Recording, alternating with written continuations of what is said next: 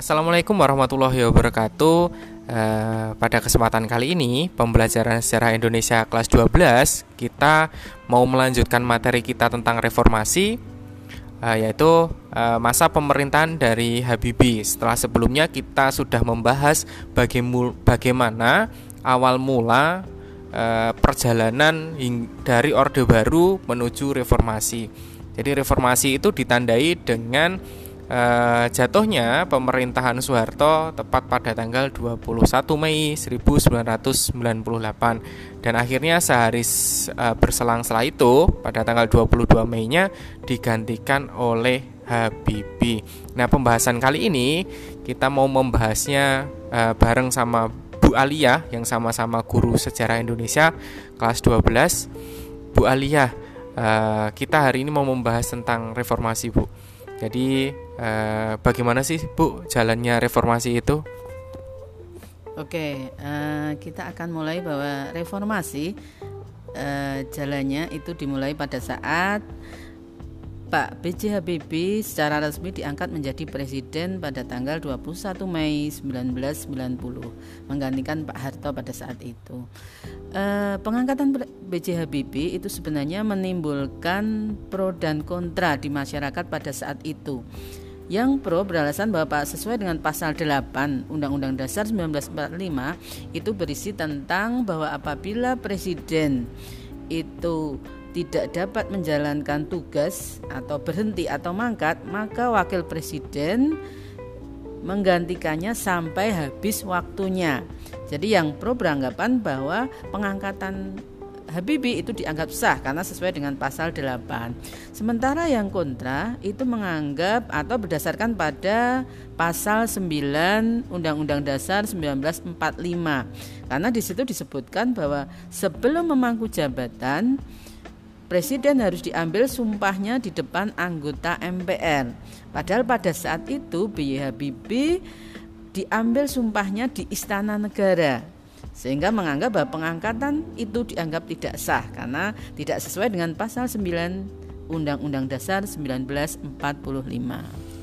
Uh, jadi mengacu pada dua hal itu ya Bu, pasal 8 dan pasal 9 tentang pengangkatan Habibie. Tapi kalau dilihat dari masyarakatnya, itu banyak masyarakat juga tidak terlalu senang karena perubahan ketika masa Habibie mungkin uh, tidak terlalu banyak dan masa jabatannya pun hanya sebentar bu. Kurang lebih hanya satu tahun ya bu. Ya. jadi eh, Habibie itu masih dianggap oleh masyarakat bagian atau antek-anteknya dari orde baru. Masih bagian dari orde baru hingga akhirnya eh, beliau juga dilengserkan pada masa Habibie bu eh, jadi program kebijakan program atau kebijakan yang diambil oleh Habibie ini namanya eh, pembangunan Bu, reformasi pembangunan. Jadi fokus untuk pembangunan. Ada beberapa kebijakan yang diambil itu kayak uh, likuidasi bank yang bermasalah Bu.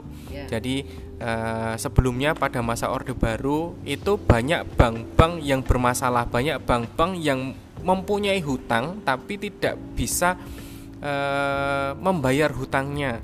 Akhirnya harus dilikuidasi oleh negara.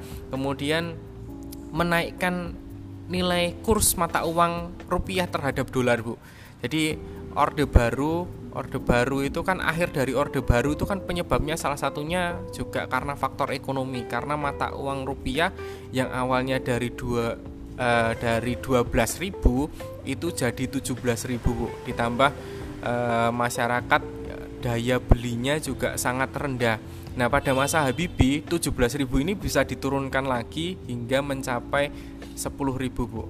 Selain itu kebijakan apa lagi Bu yang diambil oleh Habibie ketika melaksanakan uh, program reformasi pembangunan Bu?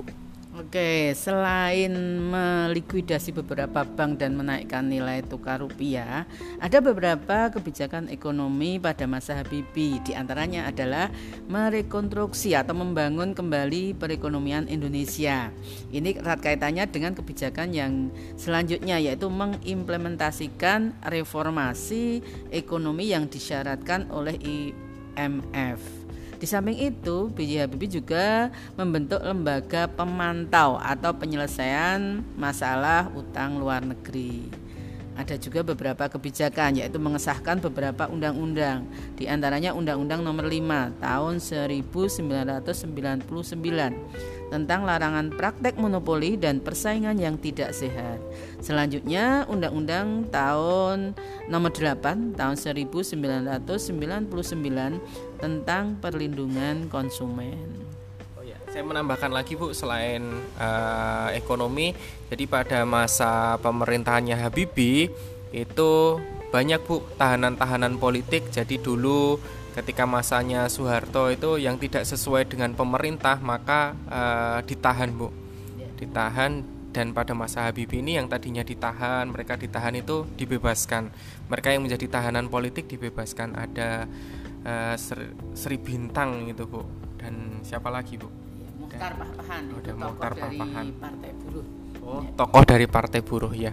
Eh, selain itu juga uh, disintegrasi Timur Timur Bu ini poin penting pada masa pemerintahan Habibie dan sebenarnya juga program selain itu juga pengen melaksanakan pemilu pada tahun 99. Nah, integrasi dari Timur Timur dan pemilu ini gimana Bu jalannya Bu? Oke, sebenarnya seperti yang sudah disampaikan oleh Pak Fikri tadi, beberapa kebijakan politik itu intinya mengacu ke masalah demokratisasi. Jadi Pak Habibie itu adalah seorang tokoh yang sangat mengembangkan nilai-nilai demokrasi.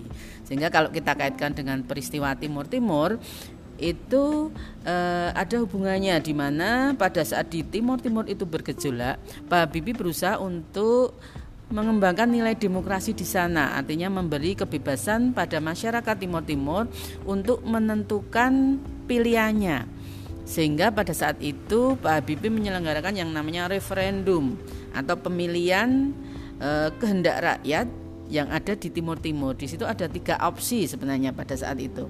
Opsi yang pertama adalah bahwa rakyat Timur Timur atau masyarakat Timur Timur e, bersatu atau berintegrasi dengan Portugis karena kita ketahui secara kultural atau secara iya iya itu pernah dijajah oleh Portugis. Yang kedua, itu rakyat Timur Timur boleh bergabung dengan Indonesia seperti yang terjadi pada saat itu. Yang ketiga, pilihan yang ketiga yaitu bahwa rakyat Timur Timur boleh berdiri menjadi negara yang merdeka, artinya memerdekakan diri. Nah, pada saat terjadi referendum itu akhirnya menghasilkan satu e, suara di mana pada saat itu sekitar 78,5 persen sebagian besar artinya masyarakat Timur Timur ternyata memilih untuk merdeka. Nah, dari sinilah dimulai proses disintegrasi atau pisahnya Timur Timur dari wilayah Indonesia. Oke, jadi itu ya uh, salah satu uh, masa pemerintahannya Habibie programnya adalah disintegrasi dari Timur Timur ada tiga opsi tapi akhirnya Timur Timur lebih memilih lebih memilih memerdekakan menjadi negara sendiri keluar dari Indonesia.